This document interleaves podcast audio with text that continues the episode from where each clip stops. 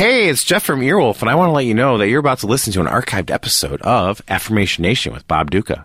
LegalZoom.com is sponsoring this episode. If you enter the code Earwolf on their website, you will get a discount.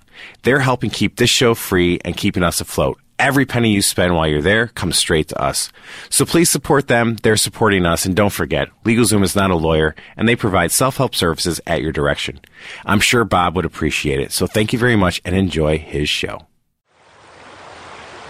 Hello, and welcome to Affirmation Nation with me, Bob Duca.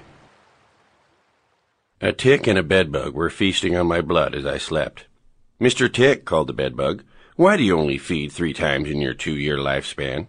Do you not like the taste of blood? Does it not sustain you and bring you pleasure? I feed every five to ten days myself.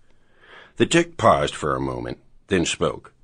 My dear Mr. Bedbug, I have not the need for more than two feedings in my lifetime.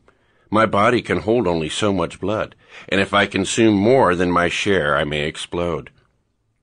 Oh, said the bedbug. I guess that makes sense. Different people have different ways of doing things. We often go through life criticizing others for not doing things the way we ourselves do them.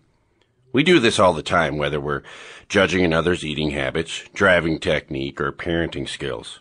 The next time you feel like criticizing someone for doing some shared activity differently than you, stop a moment and imagine them filling up with blood to the point of explosion.